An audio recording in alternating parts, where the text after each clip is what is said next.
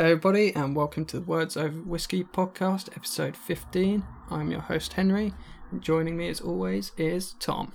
It's episode 15 already. Episode 15. I, I realised the other day that we've been doing this podcast for a year now.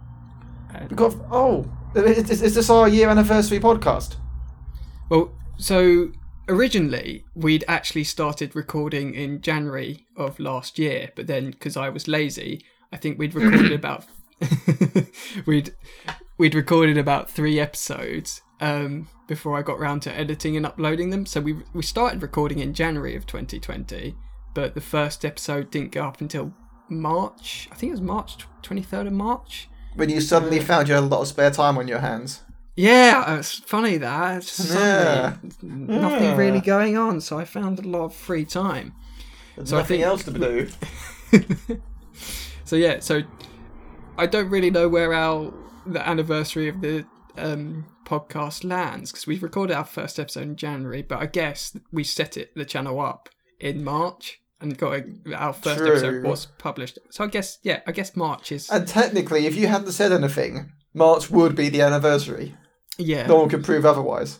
Yeah. Except me, I suppose. But then I wouldn't Hmm. remember. Right, so we're going to kick off with the trivia today because that leads on to the whiskey, which then leads on to one of the books we're going to be talking about today. So, in the trivia, I'm going to be talking about bourbon. Bourbon. We've, I always feel like John Wick when I'm drinking bourbon. you feel like John. Yeah, you got you got a bit shorter hair than him, and These days. Yeah, not as quite as many skills to to make the kills. I was going to say, I'd like to see uh, uh, John Wick make a latte. He, he, He, probably, has nailed like that, a- to be honest. Yeah. Or he, or he has like one of those espresso latte making shi machines or something. I don't know. He- he- He'd probably weaponize it though, wouldn't he? He'd probably like stab someone in the eye with a coffee machine or oh something. Oh my, oh my goodness, we need we need that in the next in, in John Wick Four. yeah. I'll just have it playing in the background where I work. Our creative contribution. John Wick needs to kill someone with an espresso machine. A hundred percent, a hundred percent. I'll, I'll, I'll just film it, have it playing like it, where I work, saying "Be kind to the baristas." Anyway, go back back to the trivia. What do you know about bourbon, Tom? Do you know anything about bourbon? I know that it's made in America, Yes. American whiskey. Yeah. So Um, bourbon bourbon can be made anywhere in the USA. The main state, the, the number one state for bourbon production is Kentucky. Ah, I would have guessed Texas or something like that. No, it's uh, the two two main states are Kentucky and Tennessee. Oh, I would have said main- Tennessee because Yeah. Jack Daniels. Yeah, yeah, no, that that one's obvious. For a for a whiskey to be well, for it to be classed as bourbon, it has fifty one percent of the grain has to be corn, and the rest of the grain used in it can either be barley, wheat, or rye. However, on a- if you see if you see on a bottle of uh, bourbon that it's advertised as a bourbon rye, uh, it means that the fifty one percent of the bourbon has to be made from rye. So that's how You you, get the say. yeah, so you get the. but it's interesting that it's the it's the it's fifty one percent for each, fifty one percent corn to make it a bourbon, and fifty one. Hold on, wait, wait, wait, wait, wait, wait. It's fifty-one percent corn to make it bourbon, and fifty-one percent what? Rye. So fifty-one percent corn and fifty-one percent rye. So it's No, no, no, no, no, no, no. hundred and two percent. No, no. so if it, So that's not if it- possible, if it- Henry. If it's just no, if it's just called a bourbon, um, Unless they found a way to like tar this the shit out of this whiskey bottle and like get more whiskey in there than it can actually physically fit, which I'd be quite happy with, to be honest. So for, for it to be a bourbon, it has to be fifty one percent of it is made from grain, but then you can have another mix of grains. In uh, sorry, the grain has to be corn. So fifty one percent of the grain to make the bourbon has to be corn, but the other forty nine percent of it can be made up of barley, wheat, or rye. However, if it has the label of being a rye whiskey or a rye bourbon uh, on it, then 51% of the grain used is rye, but then other grains can be used as well within it. I see. Makes sense. And so You said like rye and grain a lot. yes. did did that confuse you? Little bit. a little bit. So, like I said, Kentucky is the number one uh, state for producing bourbon in the USA, and so we have a Kentucky bourbon for this episode, and the one we have is Wild Turkey Longbranch, which I have not tried before, and I haven't. Neither have I. I've not tried any wild turkeys. No, me neither. This, this is my. I was except trying to find. Boxing Day or Christmas. I was trying to find another wild turkey um, to give it a try before the episode, but I couldn't find one. So I just ended up uh, ordering ordering this one and thought I'd save it. So it's a really nice amber color, and I the bot the bottle is nice. I like I like the shape of the bottle, but the thing that stick, stands out to me is the size of the cork. It's absolutely It's massive. it is huge, but I really like the design of the turkey on top.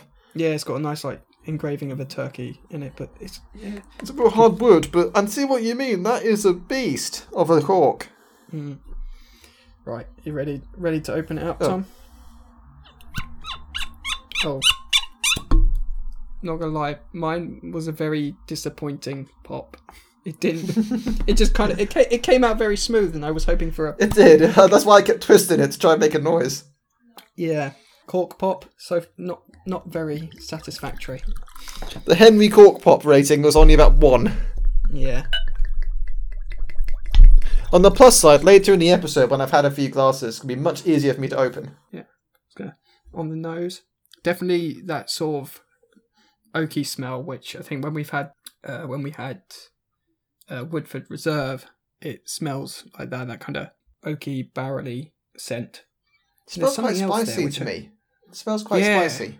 So I don't know. It's almost something a bit like spice or peppermint, but something that kind of catches at the back of my nose. It's not unpleasant. Maybe a little sweet as well. peat. Sweet. No. Oh, sweet. No? Yeah, yeah, it does smell a bit sweet. There's just a there's a hint of something which I can't can't put my finger on the word for it, but it's a it's a pleasant smell. Yeah. No, I do like it, but it, it, it, you can sort of te- tell you're smelling it. It's got that sharpness in your nose. Sharpness, that's what I'd say. Sharp smell. Mm, no, smells nice. Right, you ready ready for a taste test? Yep. I've been looking forward to that. Oh, that's uh that's quite a nice complex array of flavors there. Kind of I it's strange like as I took that first sip, you could kind of almost feel it rolling onto your tongue. It was kind of like Yeah. at first uh, almost a slight sweetness and then it kind of mellowed out and then you get hit by a a nice burst of flavor and it's it's oaky and it's sort of sweet and uh, th- there, there's that flavor that I could smell but I can't think what it is. And then there's there's that there's a nice lingering warmth, and I can I can feel it going down my Yes. throat. Yeah, no, I, I really could. I thought it was just like um, a bit of a lightweight, but no, I really could. Warm me up. Don't need to put a jumper on. Yeah, it's it sort of starts very subtle, and it seems to kind of almost cut out in the middle, and then you get that burst of flavour at the end. I don't know about it cutting out. It sort of felt like smoothly going down like a boat ride. Don't know why I said boat ride, but it feels like a boat ride. A nice, smooth boat ride. What you mean, like a lazy river? Yeah. It- Yeah. it- it- oh, that's that's what it's like. It's kind of like the lazy river, and then when you get to the or it's like the. oh, did, did you ever go to Legoland? and You went on the pirate uh, ride. yes. the log floats. Yes. It's like where you're going. It's going to as it takes you up, and then you you go crashing down in into the water. That's right. kind of like yeah. it's kind of like you're you're on the lazy river, and then you swap over to the crashing down into the water with with the explosion of flavor. That's um, I think yeah, Good kind of sort of a sweetness kind of rolls onto your tongue. It's kind of and it stays kind of sort of subtle. That's it. It it's it stays subtle. I don't think I'd say subtle. I don't think I'd say subtle. no, no, no, no. But I mean, uh, when when the flavors start, it's kind of a bit sweet, and it kind of stays a bit subtle, and then uh, kind of as you swallow it, that's that's when the kind of there's the burst of flavor and the warmth, and It's when it hits you. yeah, that's when it hits you. yeah, it's like if you hold it in your mouth, you can feel the kind of it's the kind of smoothness and the bit of sweet spice, and then it's kind of as you swallow it, it's the That's where it's kind of the oaky flavour. It's kind of yeah, it's nice. All right, I'm gonna have a quick look and see. Why has Matthew McConaughey signed the bottle? That I will. Obviously, tell not signed my, my specific bottle. Obviously, not signed my specific bottle. It'd be worth a lot more than it was if he had. That I will tell you in a second because that leads on to the next part. Right, so here we go. Tasting notes. Um, this is from Master of Malt. So, nose, a sweet blend of caramel, smooth toffee, lifted by spice notes of nutmeg and oak. Nutmeg. Nutmeg was that, that. That was the one that you, the spicy thing that you could set uh, tell. Possibly, yeah. Um, definitely got a bit of spice and oak from it. Definitely. So that was the nose. So palate, initially creamy vanilla, faded into buttery caramel, orchard fruits, a dash of lemon zest, tempered by a drizzle of honey. Yeah, I could say a bit. I, I, I, I could taste lemony zesty. I would say it's zesty. Yeah, I'd say the sort of the smooth. So I'd say for me, I kind of tasted more of the creamy, creamy vanilla or butter caramel. Um, right, finish. A pinch of black pepper appears to be the finish, followed by underlying buttery note of lingering dry. oak. Lingering oak. Yeah, and the yeah, that kind of yeah, that's that's that's a good description, I think. Yeah, no, lingering oak. I definitely got that too. Yeah, and a bit of black pepper for the spice. Well, I enjoyed that. It was quite. It wasn't what I was expecting, and I was What were you expecting? I was expecting sort of oak, an oaky flavour, as like we'd experienced with Woodford Res- Reserve, but I was kind of e- expecting that to be more. I, I was kind of expecting it to be persistent. I thought, oh, it'll it'll smell like that and it'll kind of taste like that. I wasn't expecting kind of the the smoothness at the start with the explosion of the like black pepper and oak and the really nice warmth at the end, and that that was where I was surprised. Like, oh, because when I was drinking it, it changed what I thought of it as I drank it. So, like I said at the start, I thought it was like, oh, this is quite nice and smooth, and then there was that, oof, it's got that mm, nice mix of flavors. So it was, yeah, Oh, it's got that. mm. or, or, or it's, uh, it, it, it's all right, all right, Good all use of adjectives. It's a, oh no. It makes me cringe when I hear that. Ah, right. So, as you've already boiled it up, and as I think that was a little bit of a perfect segue, you asked why is Matthew McConaughey's name on the bottle, and that is And a because signature. and his signature, and that is because Matthew McConaughey is a creative director at Wild Turkey. What's and a so he- creative he- director? Well, so initially, Wild Turkey um, had approached him to be a brand ambassador for the whiskey, uh, which Right. uh, other celebrities have done, where they um, they feature in adverts to promote the brand. But Matthew Yeah. McConaughey didn't want to just do that. He wanted to be involved in the creative process of the whiskey. Okay, fair enough. And s- He is Matthew so- McConaughey. So what he did was he went out to the Wild Turkey Distillery and he met with the head head distillers um, to work out a whiskey that they could collaborate and make together. And so I Hello, think I'm said, a multi-millionaire Hollywood movie star who thinks I can do your job better than you can. Allow me to muscle in. no, it, it was a collaborative effort. And Oh, so- sorry. It was, of course, it wasn't him telling them how to do their job because I don't think he would know how to make the whiskey. But what it was was him telling them the stuff that he, the flavors he liked within whiskey, Mhm. and so that's what they were trying to reproduce when they were making the whiskey. And so they sent him a bunch of different samples to try until he found the one which he thought, right, this this is what we want. This is what I was aiming for. It was This uh, sounds like a perfect job, Henry. You Yeah. turn up to work, you say what you want to happen, and then you sit down and someone brings you whiskey. That sounds perfect. So I I came I came across this two ways actually. Uh, one was that I'd on YouTube he did like a little documentary on wild turkey and his involvement in it, as well as there's another like he did like a very short series of sort of interview style where he was sit, sitting drinking whiskey with people who've done other cool stuff. And i wish i wish they'd done more because they only did like four or five but they were really interesting to watch. Uh, Fair enough. and so I, I heard about it uh, through through these uh, adverts. But I also happened at the same time uh, to be reading his new book, which is called Green Lights, which was released at the end of last year, and I got it for Christmas. And so I read it at the start of uh, March, and yeah, I really enjoyed it. So I thought, hey, this would be a perfect tie-in with the podcast. We talk about his book, and we try try the whiskey because it's not one I tried, but I it sounded interesting. I'm always up for trying new whiskies. So am I. So am I. So yeah, I I really enjoyed. Let's if you're buying. yeah, I really enjoyed his um his book 'cause it's it it talks about his early life, a lot of his travels. Like he- he's been to a lot a lot of places which I never really realized, and kind of his shift in Hollywood because I I kind of only know him from stuff like Wolf of Wall Street, which I think is probably, although he's barely in, in the movie, that scene with him is just so well known.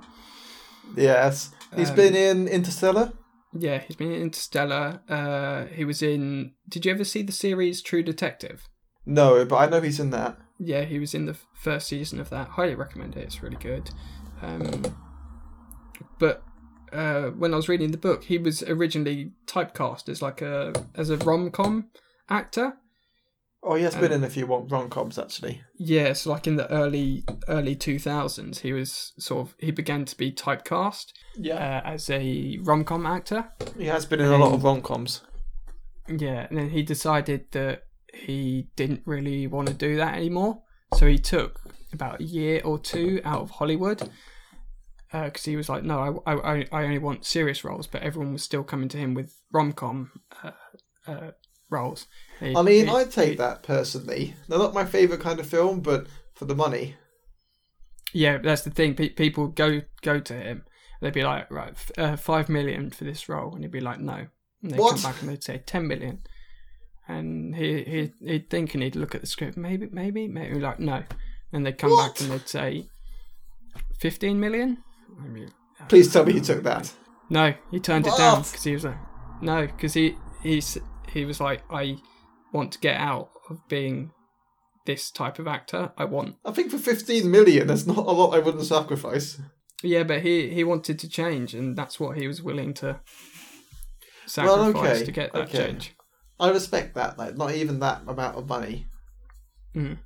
So after a few years, that's when he started getting these other roles like Interstellar and Wolf of Wall Street everything like that, and where he kind of he rebranded himself as an actor. So that that was really interesting to uh, read about as well, and like just he there's bits in the book just some hilarious stories as well, and there's some really in, insightful bits as well, which was was quite good. There's there's like these pages where it's as if he's I I think it is his handwriting, and it's where he's like handwritten like little sayings or little poems or like little short stories, and they're kind of inter intermixed within the chapters, and so they're quite they were quite nice to read, and a couple of them I was like I've, I've marked the page because I was like oh I like that saying that's quite good or Did "Oh, they involve anyone uh, famous? No, no, it's just like his his musings and stuff. It, it's almost like it, uh, in a way, his like his own little philosophy. Because he he said when he was writing um, this book, it's made up from his his life, but it's also made up from countless notes he's taken and journals, and like he he's driven all around the states as well, and he'd like record himself just saying like random things he was thinking about, and so that's that's all been incorporated into the book as well with these little these little passages or little sayings or poems, which I thought was um, quite nice. My only thing, my only problem is with the bits that are handwritten. I I find his handwriting a little bit difficult to read. So some bits I I, think like. I think most people, most Struggle men I to know read other have people's- difficult handwriting. Yeah, but no, I it, it was a good book. It was in interesting. It was quite humorous in some parts, quite heartfelt in others, and I thought it was just the perfect tie-in with it. It, it tied into whiskey. It tied into Yeah. books. I thought it was like one of the perfect, a good book to tie into a podcast about books and whiskey. Speaking about books, what have you read lately, Henry? So I read that at the start of the month. Um, so that was my first book for March, and then after that, I moved on to uh, A Promised Land, which is Obama, Barack Obama's latest book. It's about his time in uh, the presidency, but it, it only covers his uh, f- first term, and it's quite a long book. It's about seven hundred pages, and he he says right at the start of the book that he's had to split it into two because there was so much to talk about. It's only only the first I'd say 50 60 pages or so cover his early life and then it kind of progresses on to uh, how he um, became a senator and then how he ran for president when he became president and then it goes into his first full year four years as president and all the different challenges he had to tackle. It was i'm not a big reader of politicians but i do quite i quite like obama because he's a very good orator. I remember like listening to speeches of his and i remember on um the day of his inauguration in 2008 my mum said you've, you've got to watch this. Come and sit and watch this because this is history happening right now. This is the first black man being elected president of the united states. This is a historic moment. So i still remember that day sitting with my mum watching it. Um, and yeah uh, for, for a book about politics i actually found it quite a page turner I, I think I, I, would I would find myself thinking, oh, I'll just read like 10, 15 pages, and then I I find it quite easy to get through them. It's very well written, even if you like this one. I I don't follow politics religiously. I dabble in it to sort of try and keep a basic understanding of what's going in on in the world, as I think we should do with like a lot of things. But it it was really it was really interesting even um, like when he was talking about the financial crisis or uh, like meetings with uh, other heads of state, it was it was really interesting to hear about and see like just how much he had he had to do and all the different crises he was involved with. Like some some some of the stuff I, I had no clue had happened or had gone on. Um, but it was it was really interesting, and it was funny towards the end of the book. Uh, good old uh, Jamie McRaven, who we've talked about on the podcast, he he was Mhm. mentioned in the book when they were talking about the raid on Osama bin Laden, and so he was in it. I was like, oh, I recognise that name. Oh, So it, it did t- it did take me a bit longer than uh, I'd expected though. I think it's about seven hundred pages, and I think it took me about three weeks to finish. But it is it was quite quite a heavy heavy book in its way, but it enjoyable nonetheless. Yeah, I would if you if you have any interest in politics or Obama, I would definitely recommend it. I think he's also started a podcast with Bruce Springsteen, which I've been listening to at the same time. So that was quite Oh. it's quite interesting to have the uh, duality of that again as well. So yeah, uh, I, I I enjoyed it. I've had some friends that have read it and enjoyed it as well. So it's been quite interesting to see their take on it and see how they got on with it. Yeah. What about you, Tom? What have you been reading? I've been reading um, Joe Abercrombie's uh, latest trilogy. Um, we've mentioned him before on our podcast, haven't we, Henry, with his First Law trilogy, which you and I both love. Yeah, that was probably one of my favourite recommendations that you've given me. well, it is very good. So he's written a sequel trilogy. In between, he wrote a bunch of standalone, separate sequels about different characters. Um, and it's not necessary to read these standalone books, but there are so many references to them. You would definitely get more of the experience if you read those first. Yeah, you've But- told me that. You've lent me the, you've lent me the first one, so I'm I'm going to read that soon. Best Served Cold by Joe Abercrombie is a very good book. Um, but so I read this month A Little Hatred by Joe Abercrombie and The Trouble with Peace by Joe Abercrombie. And because it's him, and because these books are award winning, I was really looking forward to it. And I maybe overhyped myself because there's nothing wrong with these books at all, but I wasn't. It's not had quite the impact on me as it.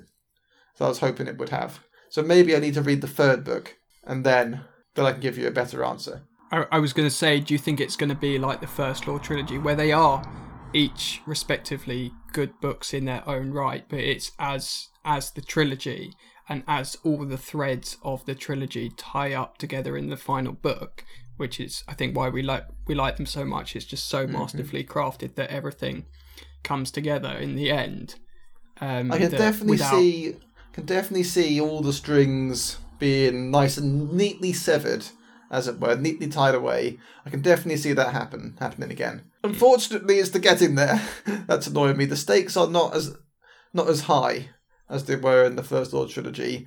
The pace isn't as pacey, for lack of a better word. No, Um, we, and we all we all know how you we know how you all love your pace books. How I moan and moan about pace, not even though there pacey probably is plenty of pace. The pace is okay. I'll just be like, oh, when will it happen? When will it happen? Oh, it's happening. Oh, okay. But that might just be a Tom problem rather than anyone else. But no, I am really enjoying it. It's definitely worth a read. I think I was gonna say right now, right now, I'm saying not the best, not his best work, but I reckon this time next year, when I finish the book, there's been a few months since I finished the books, I probably won't shut up about it. I reckon I'm one of those people who I can't I can't remember what I was doing yesterday, but I can remember last year very clearly. So maybe I, I need to, a, a book needs to stew in me for a while, and then I can talk good, well about it. Hmm. I was, I was going to say without sense. going into without going into spoilers, uh, what are the Yeah. characters like? Because the characters from the previous trilogy are very memorable. How, how do the Yes. new characters kind of match up in their own regard? In the the first Law trilogy, most of the main characters are fantasy archetypical characters with a twist. So you've got your barbarian killer who hates killing, your torturer who is actually a really nice guy, etc., etc. Who's not a Uh, really nice guy. You've said that so many times to describe that character. and the, tr- the truth is, I think I'm a quoting torturer a, review somewhere. Yeah, no, he's not that nice, but compared to He- what you'd expect from He's a not that nice. he's, He's, too cunning. bad. I would describe him as cunning. Oh yeah, but I think I think yeah, he's not pure evil, but he is cunning in a way for his own gain and stuff. But he, I'd say he's very not well too bad. But the number of it's it's the number of times I've heard you say, "Yeah, he's a torturer. He's actually a really nice guy." Because when you were describing the books to me, I thought he was going to be like a guy, he'd like a, villain or be something. he'd be like a.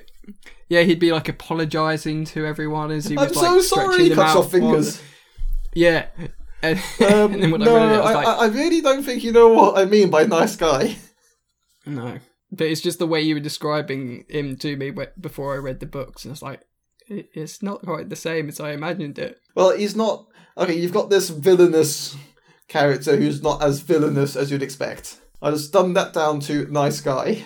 Mm. I think we have different opinions of what a nice guy is. In my defined as. opinion, nice guy is just not someone who's not a total dickhead. yeah.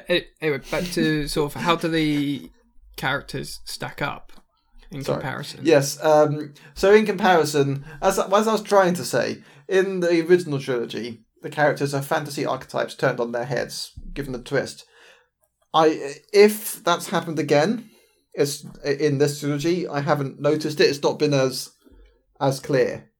I mean, yeah, you've got heroes who turn out to be dickheads when you meet them, and similar situations. But it's it's not been the characters are still great, don't get me wrong. The writing is really sharp, the dialogue is really witty, and I did chuckle away at some some lines. And it, it was really well crafted, but I wouldn't say it was those sort of characters you like, Henry. The these um, fantasy classes, if you will, that aren't aren't what you'd expect. I I, I think Joe Abercrombie found that getting a bit old and has just gone with actual people now. If that makes sense, Mm. just much more down to earth. So it's a different kind of style of characterization that he's gone gone for. Yes, and and it's the same in the. Um, I forget you haven't read any of his other books, he only did what he did with the characters in the First Law trilogy in the First Law trilogy. All his other books is just their their characters. They're people with flaws, strengths, yes, but weaknesses, and definitely with flaws. And they feel very, very human. Even the villains feel very, very human. It's only in the First Law trilogy that they are archetypes turned on their head. Unless I'm completely wrong I- and misread it. But I, I still feel, I still feel like he still made the characters in the first Law, Trilogy. although they are. In a Oh yeah, no, I'm, I'm not saying I'm not saying that they're not human. I'm not saying that they're not fascinating people. Logan Ninefingers is one of my favourite fantasy characters in literature ev- anywhere. It, that it's only in the first Law trilogy that I've noticed so clearly him taking these archetypes and turning them on themselves. Hmm.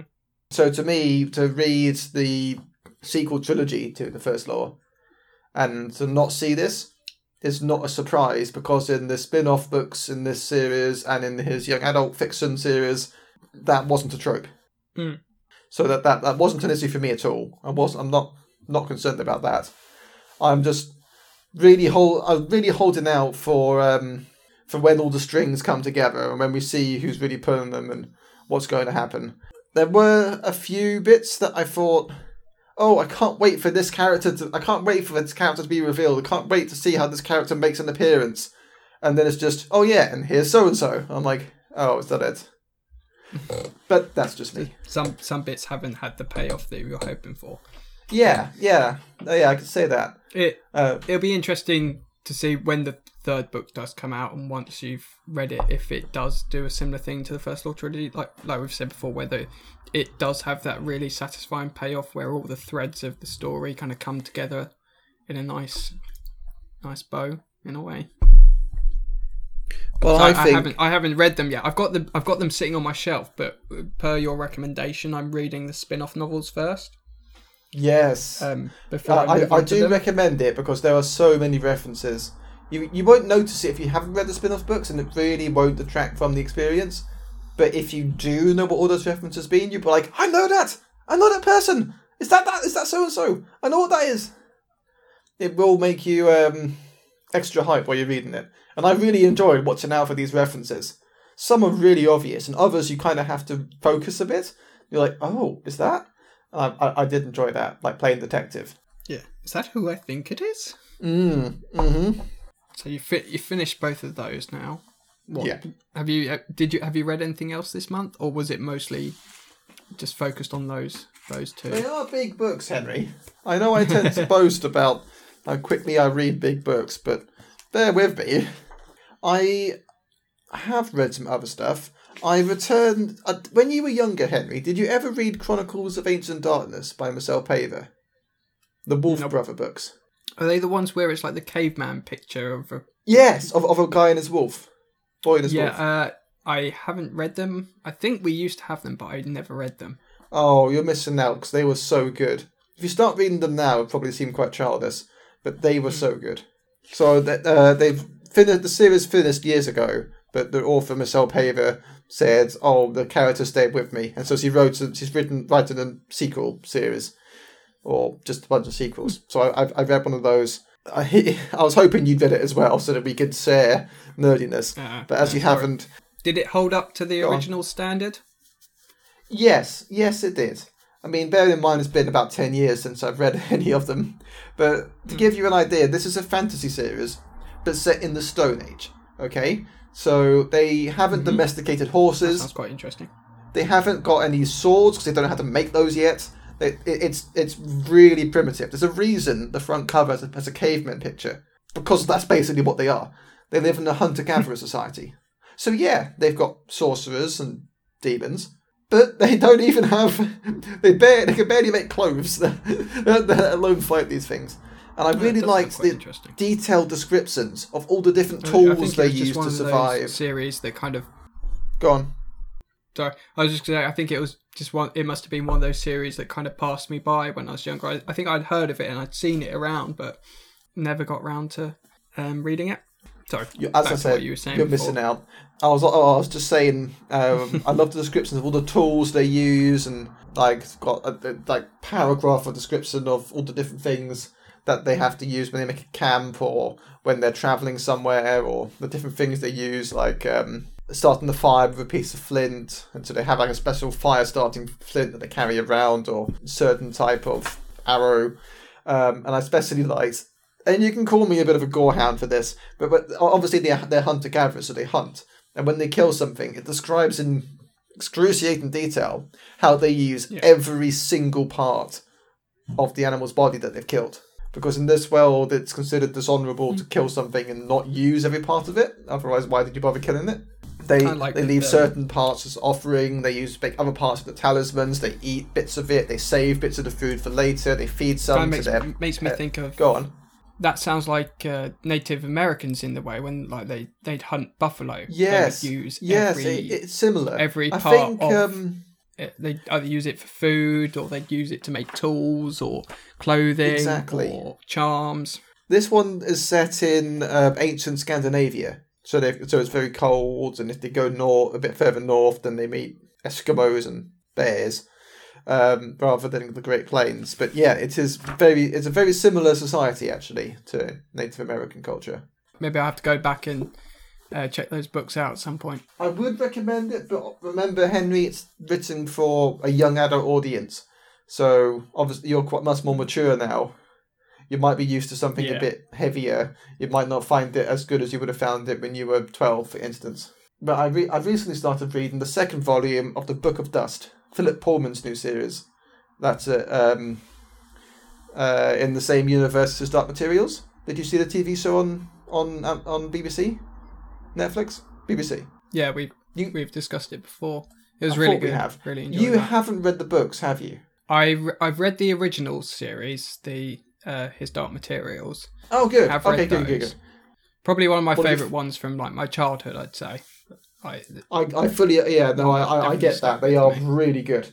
So, um, don't get angry at what I'm going to say next. So, the Book of Dust, it's been split into several volumes. The first volume is a prequel, and it was great. Mm-hmm. And the second volume, the secret, the Secret Commonwealth, that I've just started reading, that's a sequel about Mhm. Lyra.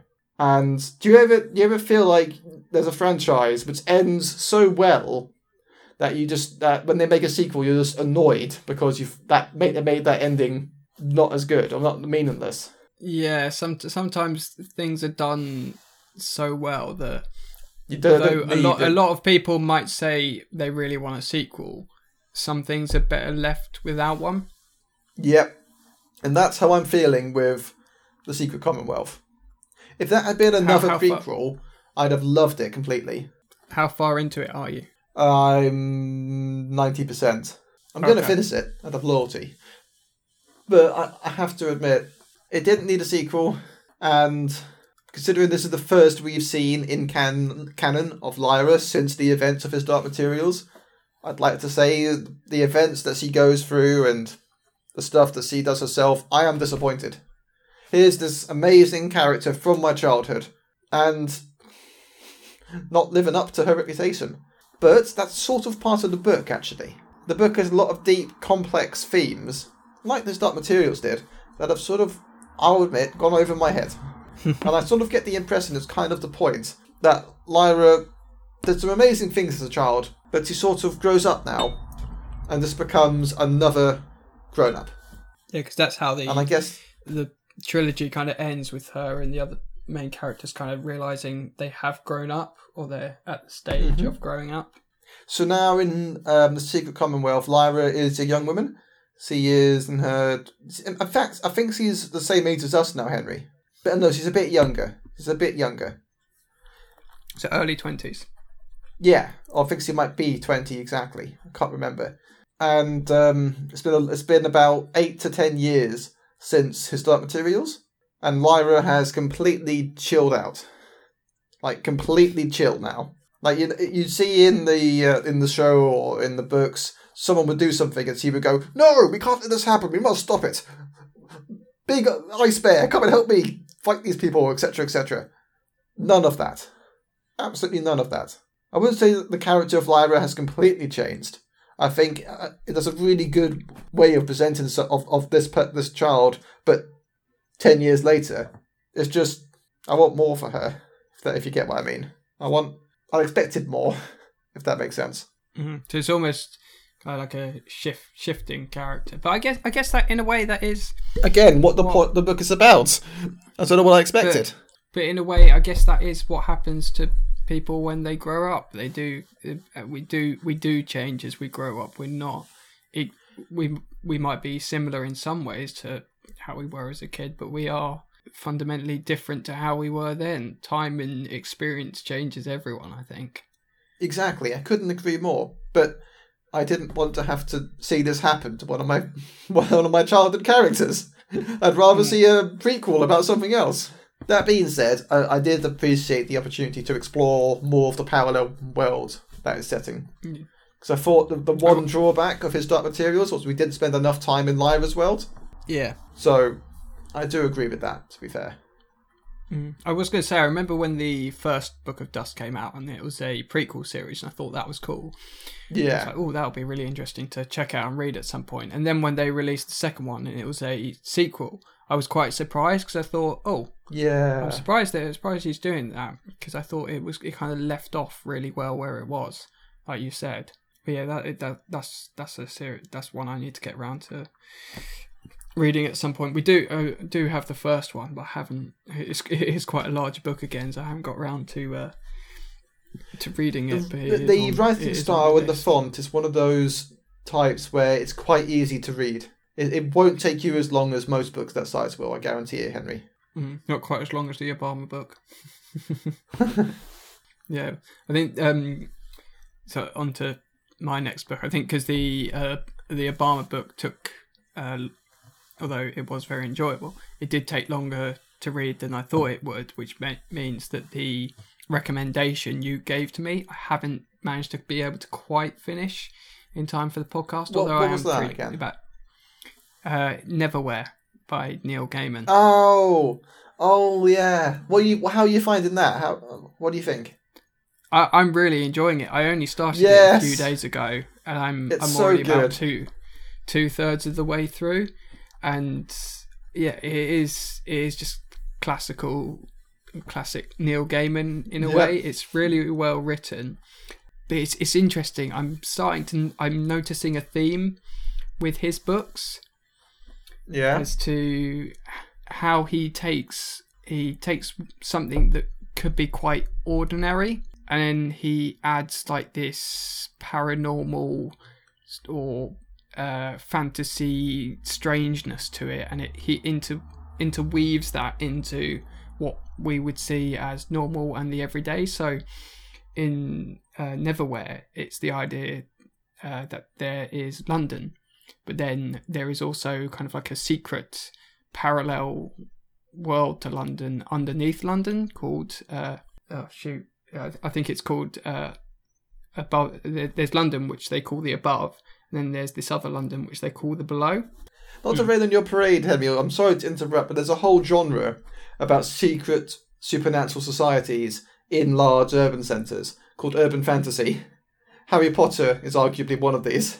Not to No, sound I'm- annoying. I'm not I'm not saying it's I'm not saying it's I, I, I'm not saying it's uh, something that only Neil Gaiman does but it's it's Uh, if you compare it to oth- if you compare it to other books that he's written so like uh earlier in the year i read ocean at the end of the lane right and that is a book about childhood memory interwoven with those childhood memories uh, uh, is is the fantastical is the strange is the uh, you're not quite sure whether this is fiction or reality and even the characters don't quite know themselves and it's the same uh, with like Coraline as well. oh, I see what you mean. um, it's been that's that's a book about this girl who ends up in a parallel world that mirrors her own world with like mirrors to her parents. And it's it's the same with Neverwhere where it's you have London but you have this sort of parallel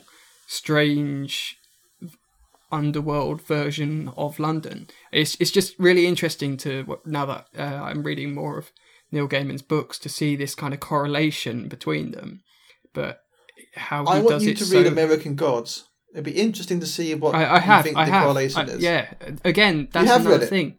Yeah, it, um, again, it, it fits into that. It's America, but underneath the surface of it, there's all this this strange fantastical goings on and it's just something it's what Neil Gaiman does so well he crafts putting something ordinary the the ordinary world and be, between the fabric of that he puts the extraordinary he he mixes the two together and he just does it so well so He does. He does Yeah, do I- it very well. yeah, so I, I'm really enjoying. it. I only started it a few few days ago, and I'm yeah about two thirds of the way through. Uh, I kind of I kind of wish I had been able to finish it before the podcast, but it's it, yeah, re- really enjoying it, and yeah, it's just it's so creative. I I love some of the f- the phrases he uses as well. Like he's talk, uh, I think it's like one of the characters uh, is angry, and he's and he, he says he he went from a red rage to an oil uh, oily grey um, mood or something like that. And I love, uh, I love the kind of imagery that gives you like going from anger to just kind of just being annoyed and how he describes it.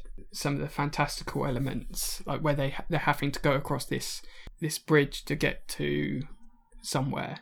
And it's just, it's like a bridge of darkness, and uh, you have to pay a toll, but you don't know what the toll is, and it, it could be anything from like an item item you have to your life is the price. And it's just a really cool creative element which which I've enjoyed. So yeah it, it, uh, I'm really glad you recommended it. And it's yeah it's been really good fun to read. And it, it, it was a welcome it was quite welcome I think after having read Matthew McConaughey's book and uh, the Obama book After two of autobiographies, you're probably like, you know what? I Yeah, want, two- I two- want something.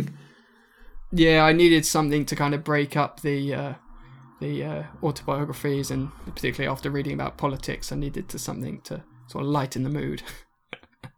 but yeah, I thought Yes. we have another we have another topic to discuss, which is the most recent endeavors of Marvel. However, before we jump into that, I would like to go back to something that we started in the previous episode, oh. which was uh, called.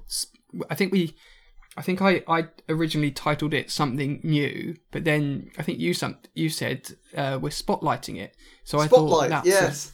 yes, Spotlight that's on. I- I like that. Coined by I thought Tom. that was.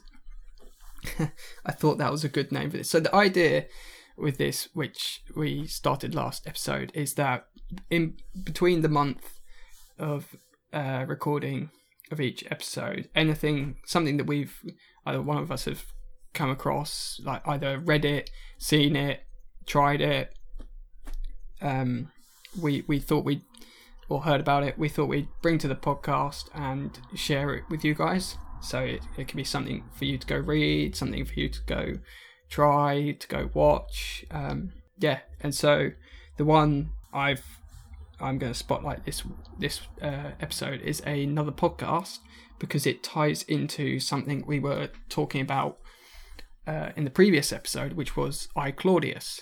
Now, Oh. um, Hang on. the po- yep i will explain it in just a sec so the podcast i recommend you guys to go check out is called the rest is history and it's as the name would suggest it's a history based podcast where they pick a pick a topic and they talk about the history of that topic so they've had stuff from wars to prime ministers. Uh, they recently had an episode about spies, which had uh, uh, they had uh, Ben Macintyre, who's a fantastic historical author. They had him on as a guest. Um, highly recommend his books. They're some of the best. You are a fan of Ben. Macintyre, remember. You are a fan of Ben Macintyre. Abs- absolutely fantastic.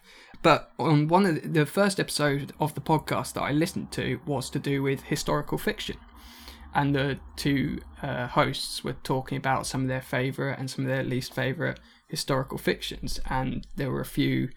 Uh, names mentioned in there which I recognise. They talked about Bernard Cornwell and his series The Last Kingdom. It's like ah, because we've mentioned that on the podcast a few yeah, times we ourselves. have. I'm, we're both a fan of that series. Yeah, so they mentioned that. I think they, I can't remember the name of it, but they were talking about another series, um, which I don't think I've read, but it sounded like one you had, but I can't can't for the life of me remember the name of it. But they also on. mentioned I Claudius, and I thought, oh, we we talked about that in the previous episode, and how funny that that I hear it just after having recorded that, and it. I thought it was an interesting tie-in, and I've really enjoyed uh, a number of the other episodes they've done. So, I, if you're interested in history, definitely go check out this podcast. And it was, it was recommend it was recommended to me by a friend, so I am passing on this recommendation. Very, very well. What, what did they have to say about I Claudius, Is instead of interest? And Last, Last Kingdom. I think they both they both I think they both really enjoyed I Claudius. I think they both highly re- highly recommended it, and they really enjoyed the writing style, particularly. I think Last Last Kingdom. I don't think they. I think one of them, one of the host, two, they're two hosts. I think one of them didn't quite enjoy it as much as the other. Sounds like us, I to be honest. Sounds like us. Yeah, I think I think because they were talking about various different historical fiction genres and how some kind of take the basis and then they kind of twist it in as a way where others try to be a more faithful adaptation of history. Um, yeah, it was just it was quite interesting to hear some names that I recognised and a few that I didn't. Um, yeah, it was it was a good in- episode. Another one I really liked that they did recently was it was about weird weird wars where they each came with five different wars that occurred across the uh, have have occurred across the world and like how they they might not be well known but they are kind of Please tell me someone mentioned the Emu War. Please They tell did. me. Yeah, that was that was that was number one for uh, one of the one of the hosts That's and I was so like funny. I, I I was like if they don't mention that one I will be annoyed and then it was the last one they mentioned I was like yes if anyone who doesn't know about the Emu War, either look up the podcast Henry's recommending, or just type it into Wikipedia because the Wikipedia page is just so. I don't know whether they actually don't realise they're being funny or if it's just deadpan. But it's, uh, it's isn't there one bit, Henry? You can tell me if I'm wrong if I am. But there's one bit where it says um, Emu War outcome uh, loss for the Australian government. Emus persist. yep I, that does sound familiar Emus continue to exist. Yeah I highly recommend checking checking that uh, out the Emu War if you've never heard of it it is quite uh, amusing and quite strange It's quite amusing. so yeah that's This is a full scale military operation against a bunch of fucking emus, and the emus win. that's my that's what I thought I'd spotlight for this episode. So I hope you guys like that recommendation and hope you check it out. So yes, Tom, are you ready to move on to a bit of Marvel? Yep. Right. So I think the previous episode, WandaVision was coming to a close. I think we said we would wait until we had finished to discuss it on this episode. Ah. And Falcon and Winter Soldier has just started. We're uh, now at the second episode. So I think we'll start with WandaVision, and then Yep. we'll move on to our takes on Winter Soldier so far. We'll start with our spoiler-free opinions, and we will jump into some spoiler territory. So I will be sure to mark that out in the um, timestamps. So check those if you do not want to be spoiled. Right, Tom. Spoiler-free opinions on WandaVision. I found so obviously the series is taking a lot of inspiration from sitcoms, American sitcoms throughout history. I don't think that's a spoiler. I'm pretty certain that's pretty been pretty well advertised, right? hmm And in my opinion, especially in the early episodes, that was overdone. Yeah, that that sentiment. Uh, strongly felt, I believe, in the community. With, it, was overdone. yeah. It, it, was really good. Don't get me wrong, and done really well, but overdone. yeah, a couple of my friends who watched it, they I think they either didn't like like it as much or kind of struggled to get through the first few episodes because they they they understood I why struggled. it I struggled to get through the first episodes. I was sitting there going, "Why the fuck am I sitting through this?" for me. I because I knew kind of like I, I from descriptions of what the show was going to be about and everything they'd advertised. I kind of knew what to expect, and I thought, okay, the first the first few will be like this with these these sitcom ele- elements. Well, I knew there'd bit- be a lot of sitcom elements. I knew that, but I would have thought there'd be at least some clues as to the bigger picture But but there earlier were there were there were in the episodes there were hints that there wasn't something. But only the Quite. sort of hints that you'd understand weeks later. I suppose, to be fair, to be fair, Henry, if I watched it now, I could watch it back to back, couldn't I? So if I Hmm. watched, how many episodes are there? Six? Eight? Nine. Nine. If I watched all nine back to back, if I binged watched it, it'd be fine. I wouldn't have a problem. Yeah. I think it's because I, I would watch the first episode, for instance, and be like, the fuck was that about?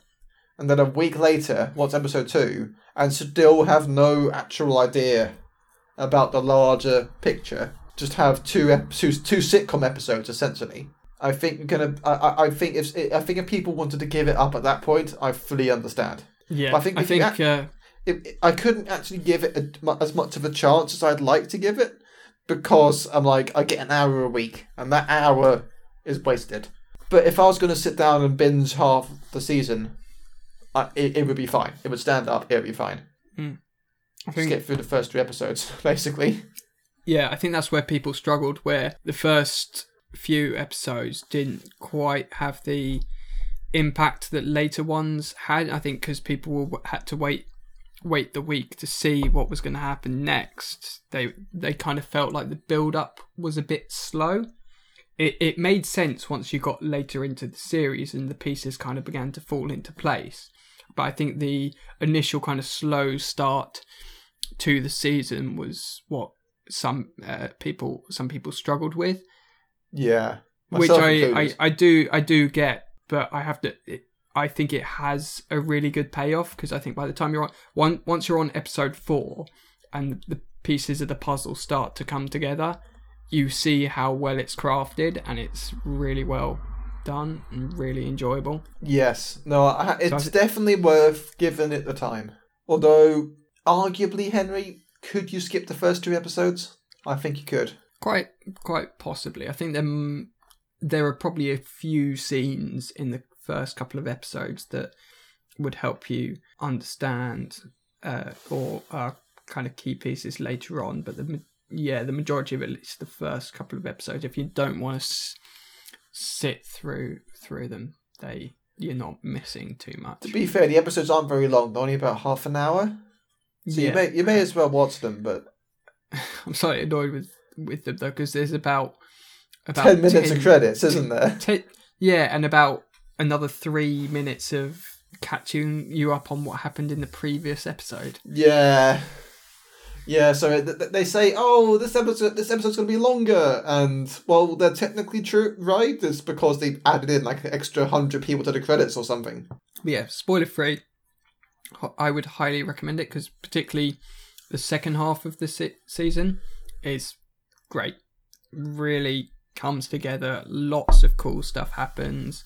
Some ex- unexpected stuff happens, and yeah, it's that it was really well done. Like the quality just improved later on. I found it just got a lot better. Yeah, no, I couldn't agree more. Right. Okay. That's the spoiler free section gone.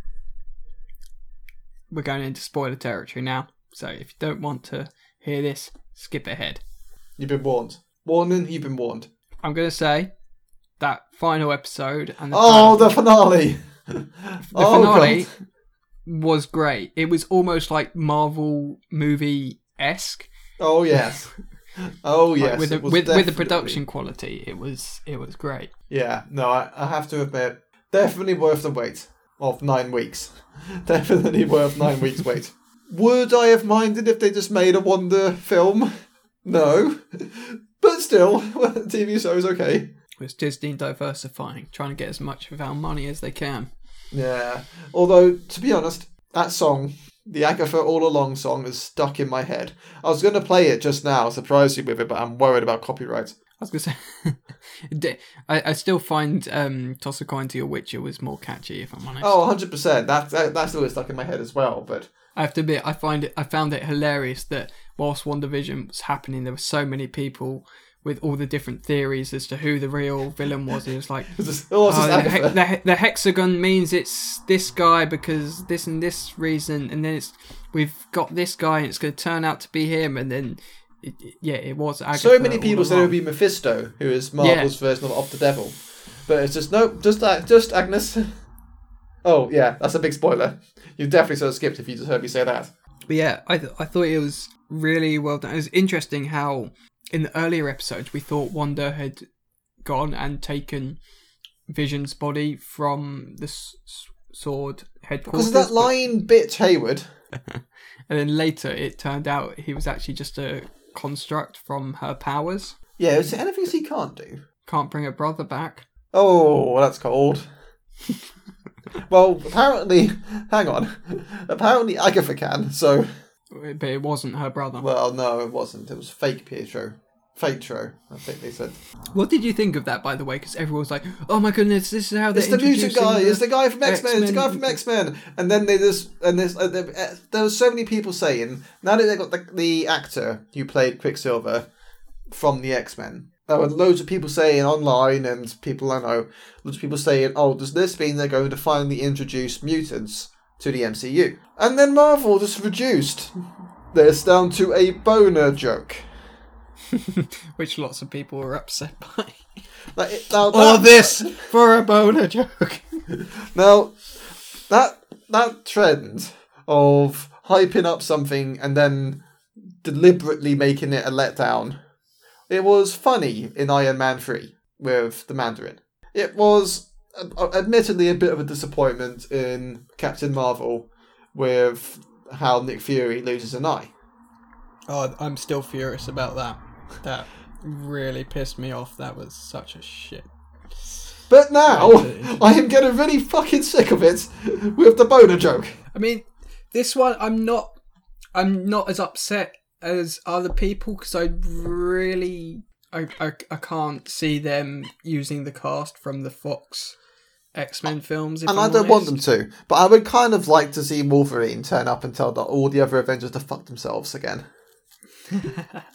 You do know he was in um, that X Men film, Uh, the one the Apocalypse, The re- is it? Or, um, not Apocalypse. Um, first class. There's a few. oh, no, it is first class, you're right. Oh. yeah, no, he does. Yeah. And they walk in and they and he says, fuck yourself. Yeah, that, that, that is- that is the scene I'm, I was referencing just then. Yeah, yeah, yeah. But the the reason um, Hugh Jackman agreed to being in having that cameo was he was like, I, I want to swear in that. My, yeah, my one okay. my one request is that I get to swear at them in that scene, and it, it is perfect. Interesting bit of trivia. Hugh Jackman, before he played the part of Wolverine, didn't actually know that Wolverines existed. He Hmm? thought they were an, a, a myth or something. The animal Wolverine. He's thought from that- Australia. There aren't any Wolverines in Australia. Are they not? Oh wait, no, think I'm so. thinking. If you're thinking of Tasmanian Devil, I think. Oh, I'm thinking of I'm thinking of Tasmanian devils. Yeah. Yes, you are. it. I'm thinking. No, Wolverines are from Europe and America, I believe. Northern America and Europe, I think. I'm getting that right. But they are a they are an animal. They are pretty vicious little things that can take on much bigger animals and still win. Which is why the character Logan is called Wolverine, because although he is meant to be quite small, he is a vicious fighter. Uh, Hugh Jackman apparently just thought they made up the name for the character. Did Did you know originally the character of Wolverine was like meant to be a badger or something? Well, yeah, that makes sense. They do look similar, actually, Badgers and Wolverines. Yeah, it was quite amusing. I thought. But anyway, sorry, we've gone off on a bit of a tangent. Um, Yes. but back to WandaVision. What what did you make of sort of like the second half of the series where it kind of really began to kick off and they introduced So much better. So much better. If the first half of the season had been as good as the second half, I think it would have been an absolute hit. I just think the first half actually killed so many viewers for it. I think it slowed because it, slowed it down. Yeah, because this, this is the spoiler discussing. So I could say the first the first two episodes has absolutely nothing to do with anything that's going on outside of the hex. That we Apart know from of. a few, a few. Apart from a little few little hints. bits, but that's it. And you just. I got really frustrated watching these episodes. I remember sitting through the first episode and it ends. I was there like, that's it? That's fucking it? That wasn't a fucking sitcom episode. For nothing. And most of that episode was cringe humour. And I really hate cringe humour. Yeah. I think you're the same. Yeah, yeah. I think I've tried like watching like both the British and the American Office, and they're just so full of cringe humor. I, I can't watch them. I'm really not a fan of cringe humor. I just find No, it I- uncomfortable and awkward. I'm like, it's not funny to me, at least. But yeah, I think I, I think I just kind of persisted with those first few episodes because I wanted to see like what what little hints and stuff they dropped towards the future episodes. And although I agree they weren't my favorite. I think it was from episode four that I really it's like okay, this is where we get into like the meat meat of the series. Um, and it got it got really good. And what um, I I love the calls for um. I think is it is it Jimmy Chin, uh, Jimmy? Woo? I don't know. J- uh, uh, um, but the the FBI agent, um, they they've called for uh, a series, um, for him to have his own series of where he goes around kind of investigating strange goings on, almost like a Marvel version of the X Files. Yeah, no, I get no. I, I would fully be on board for that. I definitely and, and I loved um because he was in the Ant uh, the second Ant Man film. I love how they've kept the continuity of him learning the card trick, where he, he does the card trick where he makes the business card appear in his hand with magic. Yes, Jimmy Woo. The character Jimmy Woo, played by Randall Park, Uh, who so- is also in the American Office. FYI. uh yeah he he plays a cameo role in it where he he uh, he he replaces John Krasinski's character. Um, He plays a prank on one on this one of the characters, Yeah. doesn't he? Yeah, yeah. It's, it is one of the few clips that I've seen from the American Office, and I have to admit that that is funny. Because they replace all the family photos and everything with yeah, him. just Dwight's face when he looks at the photo. He's like, "What? You're not Jim. You're. Wait, what? this is Jim. What? Yeah. Uh, but the later the later parts of the series where there's the the action and uh it and um yeah it just it it got really good what what did you think of um uh wandering uh visions children wiccan and oh no sorry that's their superhero name um Billy and Tommy. was it billy and tommy what did you make of them Um, I know they play a big part in the comics. yeah I know they're very powerful and very important in the comics. Apart from that, didn't make much of an impression on me, to be honest. I don't know it's- of it's- conspiracy theories around them.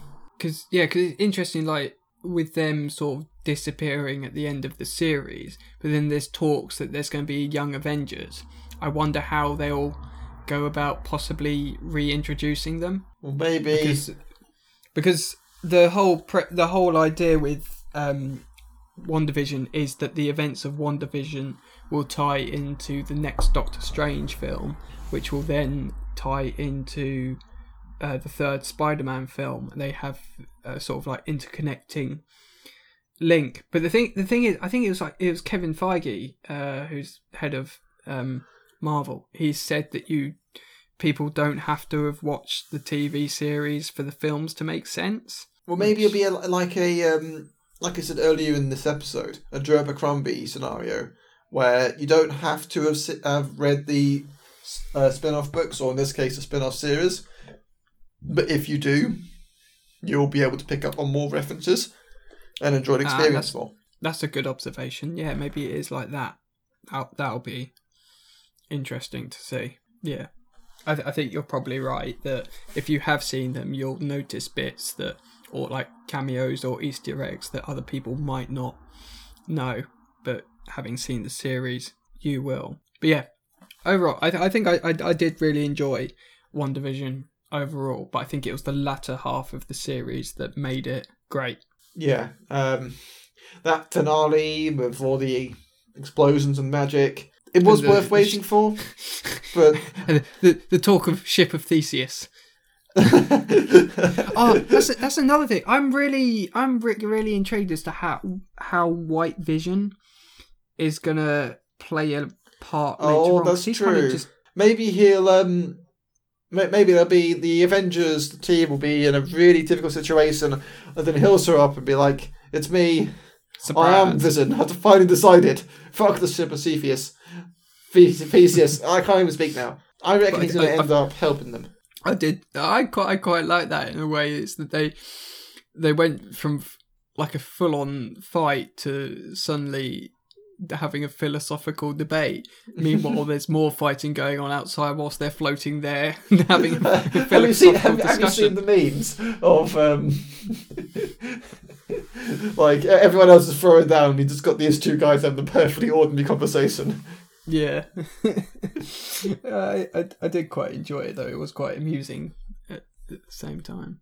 But yeah, it'll be interesting to see how he factors into future um, events and uh, it, and again, it's like um, as soon as I saw it, because I, know it's like comic book accurate. He is from the comics, and it's just so cool to see when they're bringing in this. It was like when they uh, in the Halloween episode where they're uh, Wanda and Vision are wearing their Original costumes, their yeah. original costumes from the comics. It, I I love all those little comic book tie-ins as well. They're and Easter eggs. They're really really nice to see. But yeah, I enjoyed WandaVision overall. It was really well done. Really, really did enjoy. Definitely the second second half of the season it was really strong. Be interesting to see how it ties in with the Doctor Strange film, particularly particularly that ending with that post credit scene. Be interesting Oh, to yes. see what happens. And what did you think about the first two episodes of Falcon and Winter Soldier, Henry? We'll start with non spoilers again. Yep, yep, yep. non spoilers. Absolutely loving it so far. I, I it it did what WandaVision didn't do, and it went straight in with the action and the Yes, it did. Yes, it is. and I Straight think from it, the that word go. really helped kickstart it. No, it, I, I- think it was a, definitely a much, um, much needed Stronger. breath of fresh air. I don't think at any point in all of WandaVision anyone gets punched. No, that's a lie. that is a lie. But you No, get what I mean. get thrown around with magic. Usually, yes, but you get what I mean. It was it Hmm. was refreshing to see some people who are not enhanced doing heroic things. Although they kind of are, because Buck- Bucky's got the superhero. Bucky is enhanced. I Super- sort of meant Sam. Oh yeah, yeah, true. but yeah, uh, it really, really good start to the series. It straight in there with the action, some really cool set pieces, and yeah, fight scenes are fantastic. But I also like the kind of quieter moments where it's like where you see Sam with his family and he's talking about it, actually, actually, I don't actually don't think it's. I can't remember whether it's mentioned in the episode or a recent. I think they did a recent Falcon and Winter Soldier tie into an Xbox trailer or something, where he says like before the um, blip, my uh, my nephews were babies and now I come back and they're they've all grown up. No, that was in the episode. That was in the episode. Oh, it was in the episode. Yeah. Yeah, Okay. that was in the episode. yeah, I like how there are the kind of those those quieter moments, um, and like with, with him going to uh, the bank with his sister to try and get a loan to keep their family This is the non-spoiler. This, this, this is the spoiler-free discussion. Yes, Yeah, but that isn't overly. that's that's not that's not important. Yeah. It- What I was going sorry. to say was I I, really I- liked I- actually, how- no. I guess Sorry, I'll let you finish. Sorry. Yeah. So I'll let you finish. I'll- Yeah. Sorry. You were probably right. It is a tiny bit spoilery, but yeah, I, I, I really really like the action pieces. Um, but I think it does a really good contrast of taking the action and taking the quieter moments as well. And I, I liked particularly in the first episode how it was almost two mini episodes in a way. There's kind of a focus on Sam and then there's a focus on Bucky. Yeah, to introduce the characters. Mm. What I really like about this series, though, well, I suppose it's similar in WandaVision, is you've got these two heroes, but they're dealing with complex issues of mental health and uh, racial inequality Mm. in the Marvel Universe. Yeah, and it's really well, It's really well presented. It's really well, done. handled. Yeah, well handled. Yeah, I think I think when Falcon and Winter Soldier, it's such a mouthful. That's my only problem with the series title. Is it's such a mouthful to say. F A Falcon and the W S. F A W S. Fours. Even that sounds sounds a pain to say. Mm. But uh, uh, spoiler spoiler free. Uh, really strong intro, and I'm really really enjoying it so far. I hope that doesn't mean it's going to be a really weak finish. Hope not, but I with a strong start, and the second, I think the sec- second, ep- second, first and second episode was so good. I think it should carry on being the way it is. Spoiler discussion. Spoiler discussion. I really want to punch US Agent in the face. Don't get me wrong, I'm not the biggest fan of Captain America. Like this idea of someone who is stands for truth and equality and the American way really annoys me because the American way throughout history has had very little to do with the truth and very little to do with equality. So it just seems very hypocritical. Captain America, the whole idea seems hypocritical. And I really love the scene in 4 2 where Loki actually does touch on that, but takes the piss out of Captain America for that. That being said, US Agent, he just has that sort of face that you just want to punch. He's just that sort of face. So, although Captain America, there is no love lost between us, I will fight your corner against US Agent. Just because I don't like I- him. I don't know. I I feel like because he was kind of oh, he's only, so far he's only been properly in episode two. He was introduced right at the end of episode one, but he's only sort of really featured in episode two. And I think because of the comic books and everything and all the stuff surrounding the series, everyone's kind of built up that we're meant to hate him because he's replacing Steve and um, it should have been Sam. But I, I and I understand it. He probably won't be the most likable character by the end of the series, but at the moment, he's. I kind of feel he is in a mix. Like he's not. He's definitely not the worst character out there. I think there are a lot worse characters and more evil characters to kind of hate and Yeah. dislike. I, it's just kind of interesting. To, I, it, I think it does have some sort, particularly towards the end of the second episode, you see he has a kind of arrogance about him. Um, I, but I, I at the moment I, I'm not like, oh god, I, I hate his guts. Well, I, you know, I hate his character. Don't Um, hate his guts. He's always a nice person. Just want to punch him in the face. just yeah i think it'll be interesting to see um how his character develops and what he's like at the end of the series and what events transpire um but a fun bit of trivia i can't remember the actor's name who plays uh us agent but uh, Wyatt Russell, but- and Wyatt. His name is Wyatt Russell, and Wyatt. he is the son of the guy who plays Star Lord's father in Guardians Two, Kurt Russell. oh really i didn't know that Yeah. Oh, cool. I, I, I one ups your interest in trivia, and uh, yeah, he's Kurt Russell's son, Wyatt Russell. All right, I will trade you uh, one bit of interesting trivia for another. Uh, well, Wyatt Russell, his first ever acting audition was originally for Captain America, which Chris Oh. Evans eventually ended up getting. But it is funny how that's kind of come full circle in its way. Yeah, I guess. Just like just Wyatt Russell going, "Fuck you guys." I got it one way or the other. Mm, I, I, I really, I really wish actually when when Wyatt Russell went for that auditions, as he's walking out, um, Chris Evans is walking in, and Chris Evans kind of looking at him and goes, "You can have this part over my dead body." I'd like that. I wish that happens. Um, did you know? Uh, have, have you heard of the actor John Krasinski? Yeah, he's in um, uh, The Office, obviously, and Yeah. doesn't he star in and direct A Quiet Place? Yes. Yeah. That's a good film. Um, yeah. He he also auditioned for uh, Captain America as well. what? I can't see he that. was originally he was originally one of the uh, actors considered for the role. I think he did audition, but uh, No, I can't I see that. he did, didn't get it. I, I could definitely see him as uh, Mr. Fantastic. the Yeah, future. no, hundred percent. him, him and his wife, um, Emily Emily Blunt. Blunt, they're they're like top fan favorites for uh, Mr. and Mrs. Fantastic. Yeah, I- no, that's I fair. could, def- I could definitely see. And I would really like them both in the MCU. Anyway, going back to Falcon and Winter Soldier. Yeah, it's like you said. I really like. I, of course, I love the action. Love the those uh, amazing set pieces, which I'll go back to in a sec. But I, I like how, particularly in that first episode, and also in the most recent episode, they touched on like Bucky suffering with his mental health and Sam dealing with issues of race.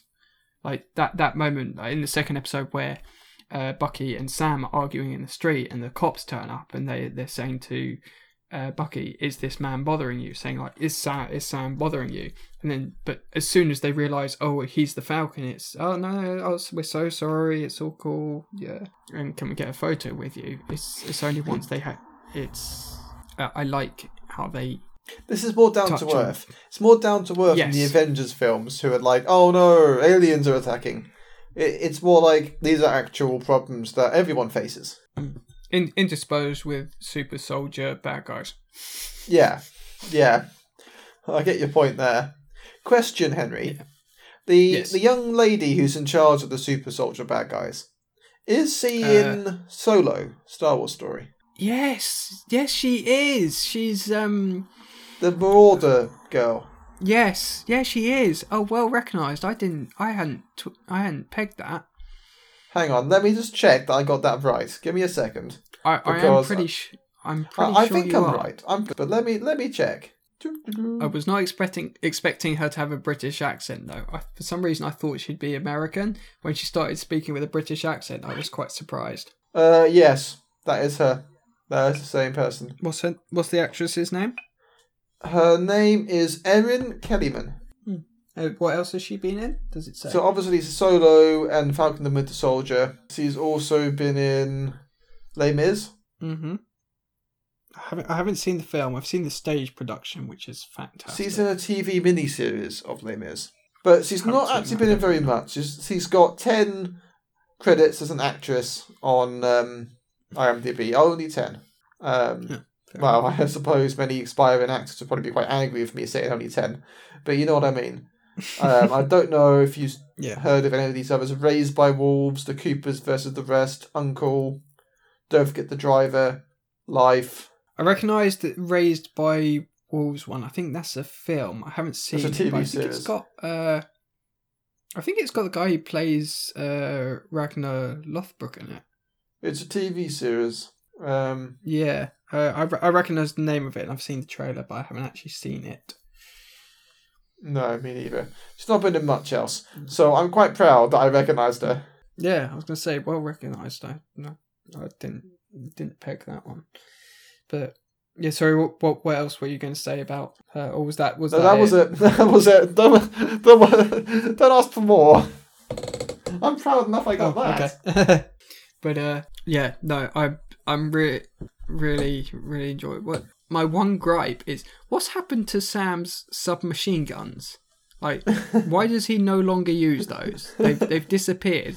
Um, And, Like I, I remember in the in the in uh, Winter Soldier where he was introduced, I thought it was so badass that he would like fly in, he'd shoot, and then fly out. And now he's got rid of them, and I'm like, I Oh, guess uh, maybe Disney doesn't want its heroes gu- uh, toting massive guns. oh, sa- yeah, but then you had uh, U.S. agent. He had his shield, and he pulled out his gun and shot the guy. Yeah. Or is that just another reason why he's the bad I guess guy? so. Then again, US Agent has absolutely no enhancements whatsoever, and yet is fighting these super soldiers by himself. Okay. Mm, yeah, yeah, uh, I just I just found it funny that Sam's fighting a bunch of these super soldiers, or like when he was fight. Ah, that that's something I loved from the first episode where he's fighting the the French mercenary who was in the start of uh, the Winter And Soldier who film. pointed that out to you? I I know you, you're going to say you did, but I already Oh, knew that. Okay. No, I rec- I recognised it. oh no, it wasn't you. I pointed it out to. It was someone else. My bad. Yeah, because we, we we did discuss it. I was like, oh, did you know he's a MMA fighter or something? Oh yeah. Um, No, I got you confused with someone yeah. else there. Yeah, uh, I I loved that continuity that he he appeared in it again. But even even then, I fa- I found it funny that when they were fighting in the plane, Sam's there trying to punch and kick people whilst they're shooting him, and it was like, what happened to his submachine Yeah, guns? that would be much so easier. cool. Maybe Yeah. he doesn't want to accidentally hit the hostage. True, that's that's a good point. But then, why when they dive out the plane, why doesn't he shoot the guys who don't have the hostage? Exactly. Like, why why did he get rid of his, uh, his Again, uh, guns? I, whenever this sort of thing happens, I am suspicious of Disney trying to be too PC. Mm. What I say PC, not to I- kill. that- that's- it's not really politically correct my- not to murder people, I suppose. but you know what I mean. Too child friendly. Yeah, yeah. Uh, that's that's my only kind of gripe with the character. Like it's it hasn't been explained why why they just disappeared. I guess oh maybe because he's trying to emulate Captain America. Like even so, like Keep Steve had a gun then. in the very far, first um, Captain America film. But yeah, I loving loving the action sequence. I'm loving like the themes they're exploring as well, and I think it's a lot eh, a lot more fast paced than um, particularly the first half of WandaVision. I, my I'm slightly upset that it's only going to be six episodes, but I think it I think it's rumored that it might be one of those series that um, might get a second season. Mm. But uh, yeah, de- I'm definitely really enjoying it. Uh, I, I really like the uh, scene where Bucky's on a date as well. Okay, yeah, no, I get that. I always get a little bit annoyed about that sort of thing, but to be fair, it was well done. yeah, it's like where she comments how much he can drink. He just uh, s- s- smirks and doesn't say anything because he, he can't get drunk. It's stuff like, "Why do you wear gloves?" Uh, I've got poor circulation because he can't exactly say, "I have a vibranium vibranium." Okay, arm." okay, I, I get that. That's quite funny, but then again, assuming the day goes really well, he'd have to take his shirt off at some point, right? then he'd have ex- some explaining to do. Yeah, so you'd rather, if I were him, I'd get it out of the way now. Or just not wear the arm. Yeah. I, I loved it when the uh, the uh, old guy he was with, he was the one who set him up on the date. Yeah. yeah, that was good. Yeah, definitely, definitely enjoying enjoying this series. Anything else to add? No, no, I'm enjoying the series too. Will I enjoy it as much as WandaVision though? So far, based on the first two episodes of WandaVision compared to the first two episodes of Falcon and Winter Soldier, I'm enjoying Falcon and Winter Soldier more. Hmm. And it is a Right. massive mouthful to say. I said that about three times in one sentence. I know. That is annoying. Are you sure we can't just say Told fours? F A W S. it just it just it just sounds like Thor that way, and people think, why are they talking about the Thor films? F A W S. We're going to say F A W S. F A W S. Works a little bit better, but not much. It's still quicker than Falcon and Winter Soldier. True. Let's say Falcon, because it's kind of his show. Yeah, mm, probably easier. Cool. Well, with that, I think we've kind of covered the topics for this this episode and this month. Oh, before we go though, any any suggestions for what I should read for the next episode? I know you you've lent me Best Served Cold, so Joe Abercrombie. Hurry up and read that Should book. I- Hurry up and read it. All right, shall that that shall that be? That's what you need to read. That's then? what you need to read. All right. You're going to love that book so much, and I can't wait to hear what you have to say All right, that is that's going to be my next read suggestion from you. for me. I know, for yeah, I know we have the next Skulduggery Pleasant coming out at the start of April, so that will definitely be a book we will be discussing in the next episode. So that will be our combined read. Yes. Yes, Henry. Right. So my suggestion for you is it's a fairly short book, but it is one of the books that I hear recommended the most. I have read it, loved it. I was given to it by a friend. I've given it to another friend, and I think you will find it interesting and also quite useful It's not philosophy, is it? and it's not philosophy, but I think It's a but. uh, for you, for you as a writer, I think it will help engage you um, and motivate you. Wannabe writer. um, and it's uh, the War on Art by Steven Pressfield. I think you've mentioned this Have before. you ever heard of it before? I think you've mentioned it before. Yes. Yes. Uh, I think because last year was when I, uh, I think early on, I think it was either our first or second episode was when I had read it and I mentioned it. It might have been in our very first episode, and I included it in uh, my list of top books that I read in 2019. Fair enough. Uh, what's it about? So, Art and War. It's about Art on The idea of Art on over- War. War on art. How much God. spoiled turkey have you had? a few glasses. I'm enjoying it. It's nice, but it's very um it's not it's not one I'm finding that I'm going through quickly. It's one I'm taking the time to savor and enjoy, which I think is a good sign. You've not finished it. Anyway, yes. Oh, oh, sorry, the whiskey. Sorry, I got like God, I was go- I was going to say, could you imagine if I drank the whole bottle in one night?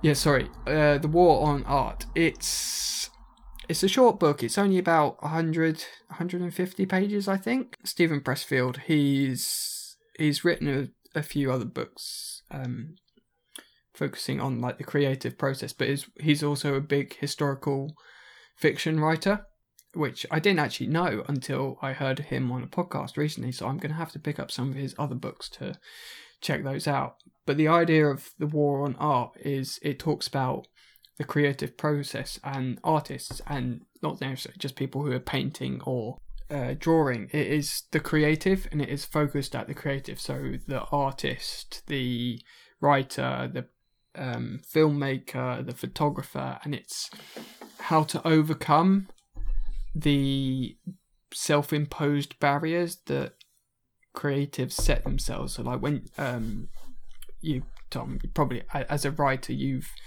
you've struggled sometimes when you have an idea and you don't think it's good enough. Yeah. Or yeah. you No, I know that. don't you don't have you don't have the motivation to write. Yep. And you think, Yep, I know that one Why- way why- too much as well.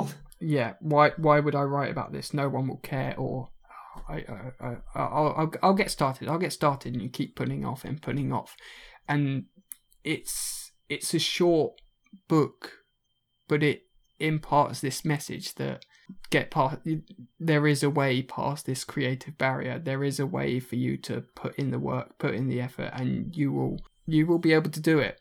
Don't let this doubt and this fear hold you back. And it's for such a short book it imparts its message so well. Yeah it's i i like i've uh, i was given the copy by a friend. I read it loved it. I've passed that copy on to another friend with instructions to say when you meet someone who you think needs this book pass it on to them i have another copy just because i enjoyed it so much um which i will i'll let you borrow It's okay. I just ordered But, myself uh, a copy. Oh, really? Fair. Um, yeah, yeah. Uh, it's been a little while since I've read it, but I'm I'm gonna I'm gonna go through it again because it is such a fantastic short book. But the message that it imparts is fantastic. So yeah, that is my recommendation for you, and I'll be intrigued to see what you say. I'm putting a lot of trust in you here, Henry.